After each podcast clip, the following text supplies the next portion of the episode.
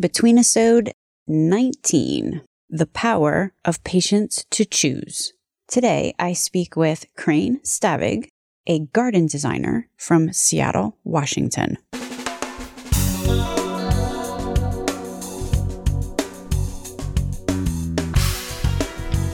American healthcare entrepreneurs and executives you want to know. Talking. Relentlessly seeking value. In today's In Between episode, we are going to diverge from our normal panel of healthcare industry experts and speak instead to the person we all work for and aim to serve as best we can, the patient. Today we are speaking with Crane Stavig, a garden designer in Seattle, and he is going to talk about his recent experience finding the best place to get a hernia surgery. We talk about how to price shop for a procedure and also the reasons why one healthcare provider might charge $40,000 for the same procedure that another facility, which might be just as good or likely better, is charging $3,000 for. Deltas of that magnitude exist. If you have a high deductible plan where you are paying 20% or more of those charges, that's the difference between paying $8,000 or $600. This is real money, especially when we live in a country where the average American has less than $1,000 in savings and medical expenses are the leading cause of bankruptcy. Patients being educated on how to navigate the healthcare system, in my opinion, is one of the most useful and needed life skills for anybody living in this country today. And sadly, it is a life skill which you can't take classes in. We should rectify that. My name is Stacey Richter, and this podcast is sponsored by Aventria Health Group. Welcome to Relentless Health Value, Crane. Thank you very much. Glad to be here. Today, we are speaking with Crane Stavig, who is a garden designer in Seattle, Washington. And Crane, you recently had a run in with the healthcare system, and I would love to talk to you about it. Sure, willing to share you are probably a pretty average patient. Yeah, I'm I'm a, a very rare user. Uh, yeah, like once a year out of pocket coverage just for an annual exam, just because it seems like a good thing, a good idea to do. Why do you pay out of pocket for your annual exam? Like you ha- you have insurance, right? Well, I carry major medical just because you know I work outside with power tools and I sometimes climb trees. So if I'm going to fall and break a femur, I want to have coverage for if I get admitted to a hospital but typically it's such a high deductible that just a normal office exam, something like that, is only a few hundred dollars. So it's not going to get anywhere close to my deductible. So I just covered it out of pocket. Do you go in and say, I would like the cash price, or do you give them your insurance card? Oh, I just usually do a cash price just out of pocket. So we had an interesting conversation that started, I don't know when, was it a month ago? Because you were diagnosed with a hernia and now all of a sudden you needed hernia surgery. Could you just kind of go through like sort of what the chain of events was? So you went to the doctor, you got diagnosed, and we started talking because you knew exactly how much that surgery was going to cost. Like, how did you figure out or find out or even ask what the cost was going to be? My doctor's like, well, you could just live with it for a while. It is, it's not urgent. However, if it becomes urgent, we need to see you that day. So he suggested that I probably talk to someone sooner than later and get it scheduled, at least get it looked at by a surgeon and get, you know, get a surgeon's opinion. So I did that, made, made an appointment at a regional surgical center near Seattle. And they, at the time, said, okay, let's go ahead and get this scheduled. Let's get you on the books. Here's what you need to do prior to the surgery. And no one mentioned cost until I specifically asked them for a breakdown of what the expenses are going to be most patients in this country would just book it and then the envelope with the bill would come in the mail and they would open it up having no idea like they bought a service without having any idea what it was going to cost. What possessed you to actually ask? I just had no idea. I don't know if it was a $40000 you know procedure or if i should fly to spain or something like i see on the internet people travel the world to go get procedures done so I thought I should probably ask because I knew I had a high deductible. So I didn't know if it would fall within that or I just I wanted to know. But I was I was kind of surprised that it wasn't offered up at the same time they scheduled it or something like that. To me, it was kind of a, a pretty big thing to not just disclose right up front. So it made me a little bit nervous. Like, what kind of sticker shock is going to be hiding behind this? And so when I finally asked, and they told me, you know, it was going to be more than nine thousand dollars, but don't worry, we have a payment plan or things. You know, they started talking about financing, so that, that made me a little nervous. I would strongly suggest that it's probably more than an N of one if the surgery center has financing. What'd you do next? After that, I had a bit of sticker shock, and I was wondering, you know, because they well, they told me initially what my payment would be without really telling me what the total was going to be. So I had to call back and talk to just someone else, someone else at the surgical center to find out what the total was going to be. And then I was kind of shocked that I was on the hook for basically 80% of the total procedure, which I thought, what? Why do I have insurance? if I'm on the hook for 80% of a procedure, shouldn't something kick in prior to that? Some kind of insurance benefit? Like, why am I paying, you know, spending so much money every month for coverage when it literally giving me very much benefit? Yeah. And it turned out that like that was just your max out of pocket, your deductible. Right. And that's what it turned out because I just have a bronze plan, just like a major medical. And, you know, the, the deductible was high enough that it was, it ended up representing, you know, the vast majority of the total expense. It was considerable. It was something like, what was it, like over seven grand? Yeah. It was like seven, over 7,000 out of my pocket when the total procedure was about 9,400. I had very fortuitously just been speaking with David Contorno, also very fortuitously had just produced a Vimeo video of himself price shopping for the exact same hernia surgery that you happen to have, Crane. Yeah, no, I saw that. Like, wow, this is this is. You know, I was sharing some of the same thoughts that he had. We are talking about David Contorno, founder of Powered Benefits and guest on Relentless Health Value, episode 186 the only way to pay less for healthcare is to pay less for healthcare.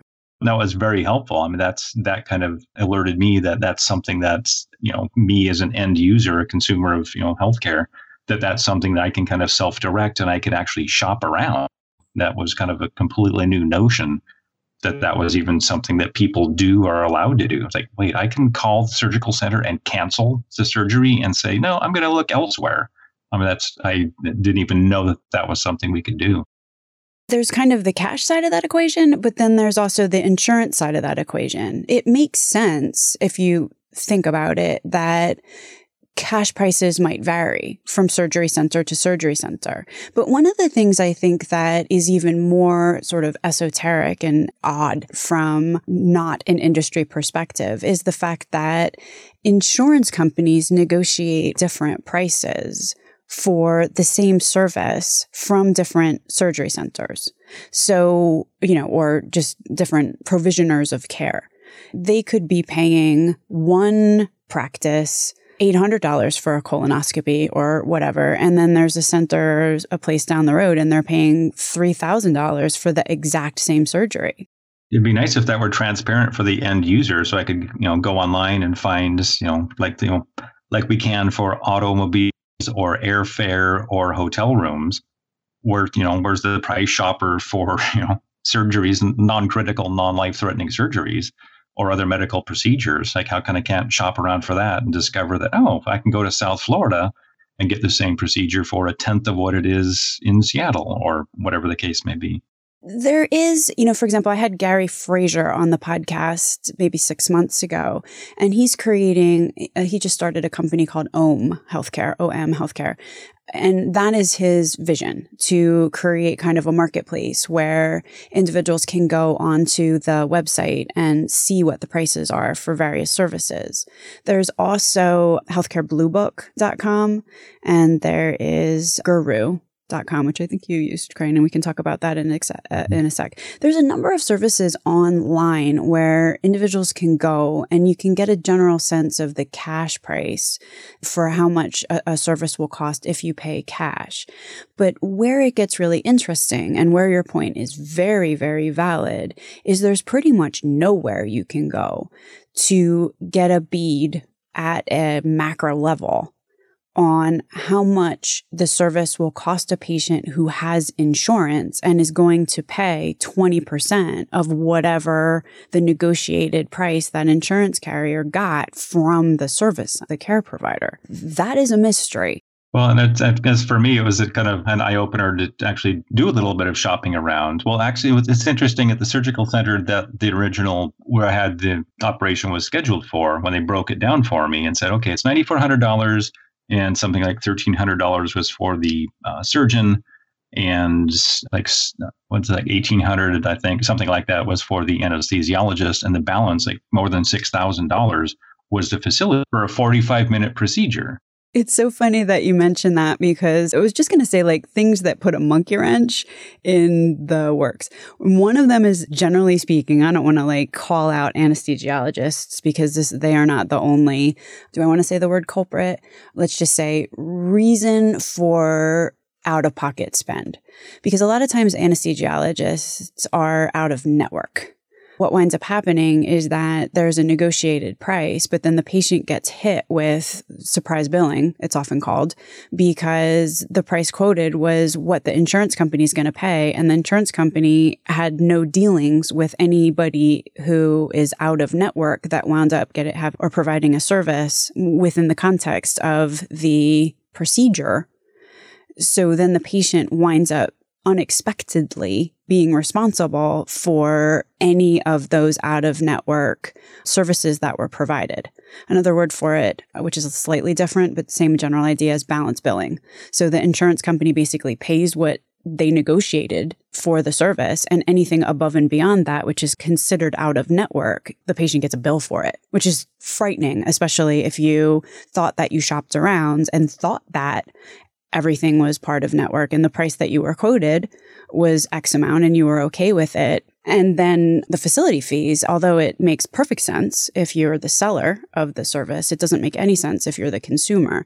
Where the facility fees come into play is that if you're considered a hospital, you're allowed to charge facility fees. Whereas if you're an ambulatory service, generally speaking, you are not. I mean, that's one of the main reasons for the consolidation that's going on. It's a huge driver because you are effectively allowed to bill, you know, government programs, for example, like Medicare and Medicaid, higher rates if you are providing services within certain facilities than within others. So you notice all these hospitals buying local ambulatory practices.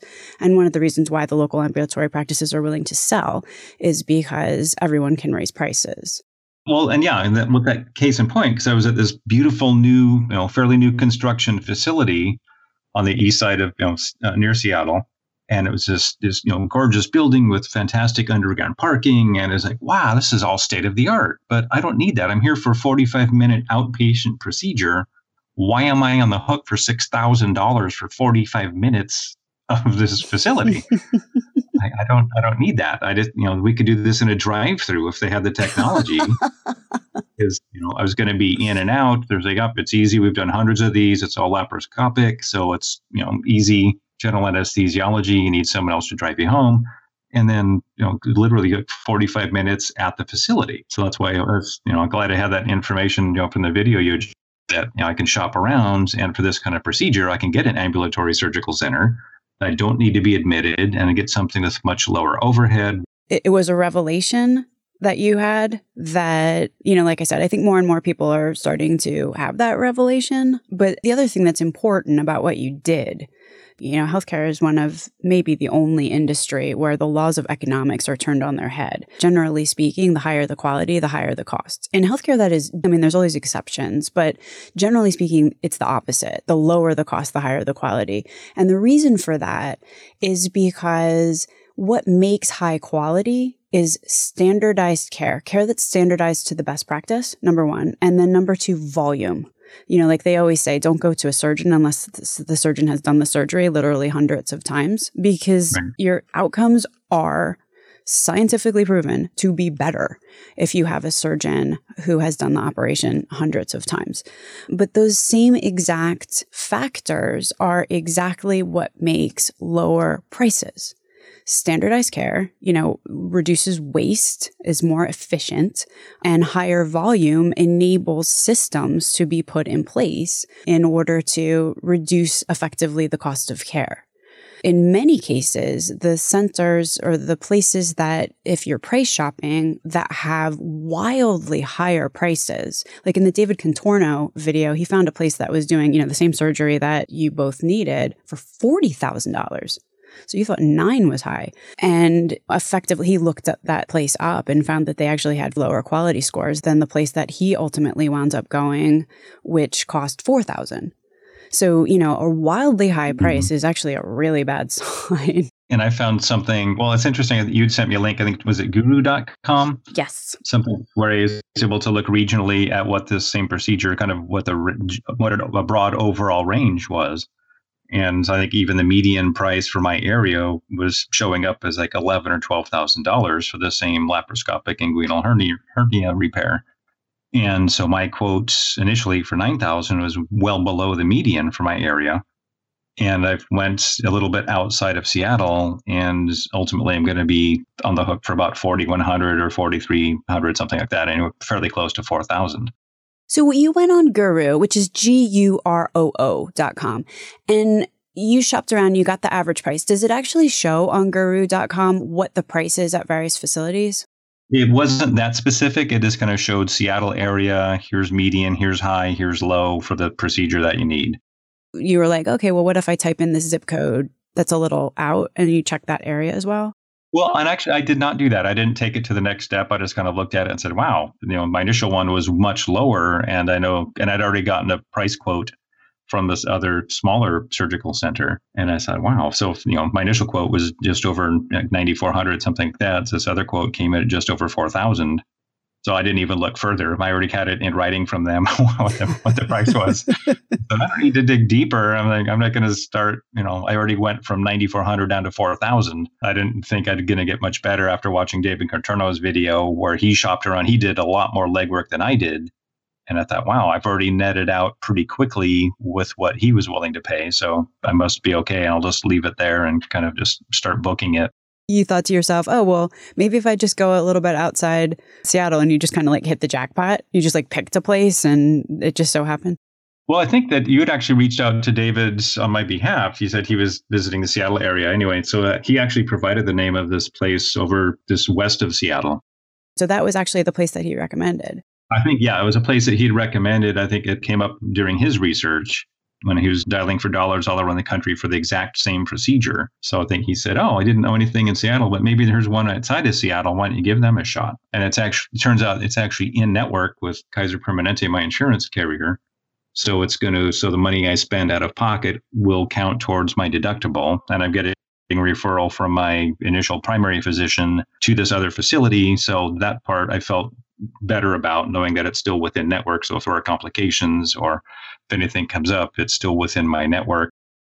Yeah. And, you know, you'd think that you sign up with an insurance carrier because they have the wherewithal and the bulk to throw around to negotiate the best price that is possible to get. But, and it's weirdly inconsistent. You know, the price that they negotiate might be great, but it also could be needlessly high. There's plenty of occasions, especially like with MRIs, where the cash price is actually less than the negotiated insurance price. And then as a consumer, you got to do math because you have to think to yourself, okay, say the cash price is $300, but the negotiated insurance price is $800, but you pay 20% of 800 because that's what your cost sharing is? In my case, yeah, I did. I asked them specifically what my cash price would be, and they told me, like I said, a little over four thousand. And I asked them specifically to break it down: how much is going for the surgeon, how much is for the anesthesiologist, how much is for facility, mm-hmm. and very specifically said, "Okay, is this inclusive? Is this everything that's going to be in or is there anything, you know, is anyone else going to come by and peek their head in the room that all of a sudden their bill shows up? like, who's that guy? Tuck, he's the maintenance. He just want to make sure the lights are on. I just have, you know, visions of that kind of thing happening. It just, you know, kind of things get bloated for no apparent reason. But so far, they seem, like I said, they seem very straightforward. Yeah, that's that's great. Crane, it was so wise of you to inquire, you know, effectively what we'd call that in the industry is the bundle price. And, and that's exactly what you effectively did. You, you know, you said, is this the complete price, the price of the bundle of services in its entirety.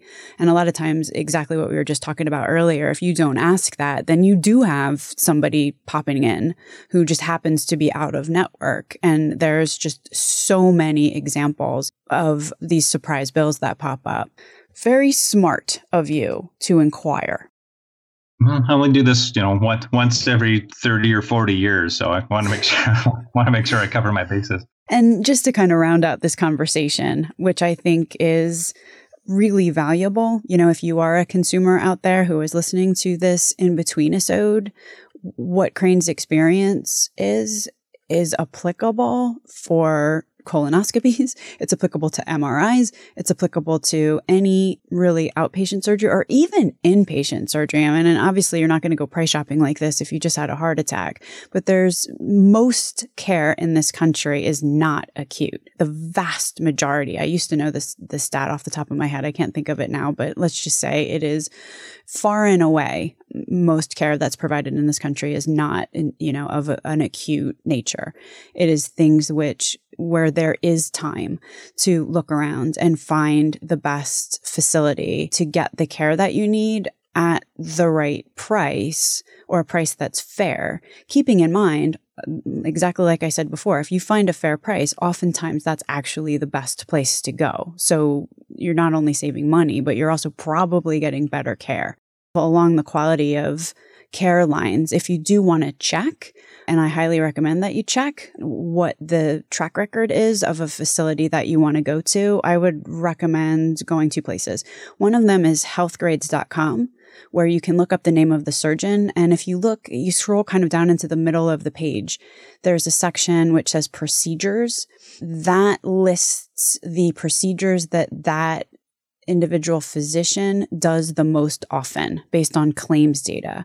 I would make sure that whatever procedure you are going for is listed for that particular physician. If it is not, then you are I would recommend trying to find someone who does that procedure a lot, that does the volume for the reasons that we were talking about before.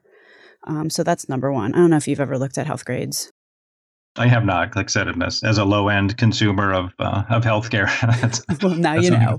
Not not on my radar whatsoever. So yeah, I'll try to yeah so write that down. Hopefully you won't need to, but if you do, now you know. And then the other website that I would highly recommend, or, or kind of two, one is Leapfrog, and then there is another one called at Medicare.gov slash Hospital Compare. There's kind of this thought in this country you know, just with shows like House, that if you have the best surgeon in the world, that that's all it takes. To be frank, most of the complications and, and issues and problems do not necessarily happen on the table. You know, if you think about it, you spend a couple of hours with the surgeon, but then you might spend days in the hospital with everybody else. And it's in that after period when infections happen or blood clots happen or other complications happen that don't get picked up on right away. So equally important, and there's some that argue even more important than the individual physician is the quality scores of the hospital where you will recuperate. If you look on leapfrog.com or you look on medicare.gov slash hospital compare, what you will find are the quality scores for metrics for the hospital. You know, like for example, how many times a foreign object is left in the patient after surgery, or how what their MRSA infection rates are, or C. diff, or how many times there were medication errors. All of those things are available to look up online, and I would strongly suggest that if you are getting a you know procedure, that you check those out as well as going to the cost sites that we've just been talking about, like guroo.com or the healthcare blue book.com, for example. Yeah, I'll definitely look into all of that. As a newbie, you know, I'm trying to, uh, I prefer to be in a data rich environment, especially for someone that's going to be cutting me open, even though it's laparoscopic and it seems to be for, you know lower risk. I am you know hearing things about this procedure like with the mesh, you know, that they want to use but I do feel like what we are talking about here, I mean, these are really essential skills. This stuff is life or death. And it, it concerns me. And I think it's probably a problem in this country that in a space where so much of the burden of getting good care and navigating this healthcare system that we have here is put on the patient. And in a situation, you know, in this country where most of the bankruptcies are because people can't pay their medical bills. And yet there is no place that you necessarily can go to get kind of, you know, boot camp healthcare education on how to get the highest quality care, how to even know what price you're going to pay prior to getting the bill when it's too late to negotiate or too late to go elsewhere. You know, that, that does strike me as a serious issue. Yeah, I don't know, you know, if insurance companies, you know, I see the billboards around town, like, you know, we, you know, that they've got your back. We're here for you. We want you to have the best quality care. But when so many people, just to your point about the bankruptcies, uh, from healthcare and surgeries, et cetera. Um, it seemed like they would say, okay, here's the lowest cost provider for you, or give me a low, medium, high. At least present me my options that way without, why do I have to go take that on as if I'm buying a car? You know, if they really have, if my health is really their best interest and they're looking out for me, it seems like they would, you know, either give me a matrix or say, okay, he, you know, these are the people with the highest success rate and here's how much it's going to cost, or at least give me more information to make the decision on rather than sending me to a single clinic that can handle the procedure. And here's what they charge, and this no one else ever talks about it after that. Yeah, you would think that kind of gets into a whole other can of worms relative to the business model of insurance plans and the incentives that wind up becoming realized because at the end of the day, the decisions and the business models and what players in the healthcare industry, as, as well as every other, I mean, businesses are very rational and they do what their incentives do. Unfortunately, heretofore, there have been numerous incentives actually for prices for patients to get the highest price, not the lowest. Uh, you know, and, and this is actually a, I don't want to go off on a total sidebar, but in the land of unintended consequences, this is actually mm-hmm. a big one because the ACA, what it did was it mandated that no more than a 20% profit margin, right? So if you think about it, 20% of a really, really big cost number is a greater absolute sum than 20% of a smaller number. So based on that medical loss ratio that got put into place, insurers actually had an incentive to see costs go up. You see what I'm saying? Right. Mm-hmm. Um, oh, sure. So that that is actually, you know, like I said, in the land of unintended consequences, that's that's kind of a doozy. What that basically incented all of the care providers and hospitals to do is raise prices. So you did see over the past number, it's, it's flattening a little bit now, but there was gigantic spikes for the cost of services in healthcare over those years. Because the only people that had an incentive to see those prices decline were patients, employers, and taxpayers, none of whom were motivated or organized to fight back it kind of stinks when you have an industry where the wolf is guarding the hen house. Right. And, and that is effectively what wound up happening. And, you know, it, it's easy to point fingers at insurance carriers, but the, prov- you know, the provisioners of care, in my opinion, just as culpable in that. Like, I have no problem paying, you know, you know, pay, paying a qualified surgeon for their time, an anesthesiologist. That's probably a fairly important role, so I don't mind paying them. and obviously the facility fee, you know, they got to keep the lights on and have janitors, et cetera. But I said, you know, I didn't, I didn't see why it was five thousand dollars more for the exact same procedure at a bigger space that's physically owned by my insurance company. And so that you know, it's kind of interesting talking to this uh, to the surgeon because my impression is that it's uh, essentially kind of a co-op that is a surgical center that perhaps might be owned by three or four local physicians and you know it's a business for them. So yeah they want to you know make a profit and run their business but they're not looking to charge the exorbitant uh, facility fee because they just have a very modest facility but provide the care. So to me that was kind of refreshing that you know as a small business owner myself i said i have no problem supporting you as a small business operator. Granted you know you're a you know physician that you're going to be cutting me open that's that's your business also mine. Um, but I thought it was kind of refreshing to have them kind of laughing about you know not wanting to give all this extra money to these big corporations. So it's kind of refreshing. It seemed like they were they were you know a, a care provider. They were a physician first, and they had no ties to the insurance company unlike the larger facility that I went to first. Crane, I, I thank you so much for coming on the show and sharing your perspective and the experience that you had. And I think there's a lot of food for thought for all of us in the industry to contemplate, you know, if we are looking to be patient centric, here's a perfect example of someone who had to navigate the mores and the morass of the mm. of the healthcare system with you know little experience. So take this all under advisement. Well, I, I appreciate the information that you shared, and also uh, the information I, I gleaned from David. Uh, please, please thank him for me on my behalf. Um, but yeah, just, just uh, you know, I just didn't know, and I think probably a lot of people don't know that if they have information, that they can actually make choices that they probably don't know that they have the power to make.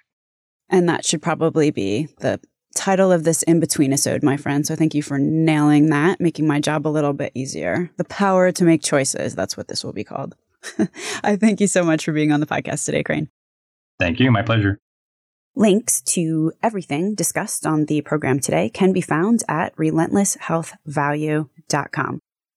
If you visit the website, relentlesshealthvalue.com, you will also find a complete listing of all of the shows that we have published thus far with leading entrepreneurs and executives in the healthcare space today.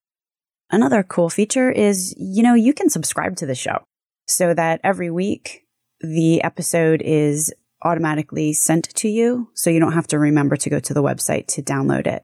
Thanks so much for listening.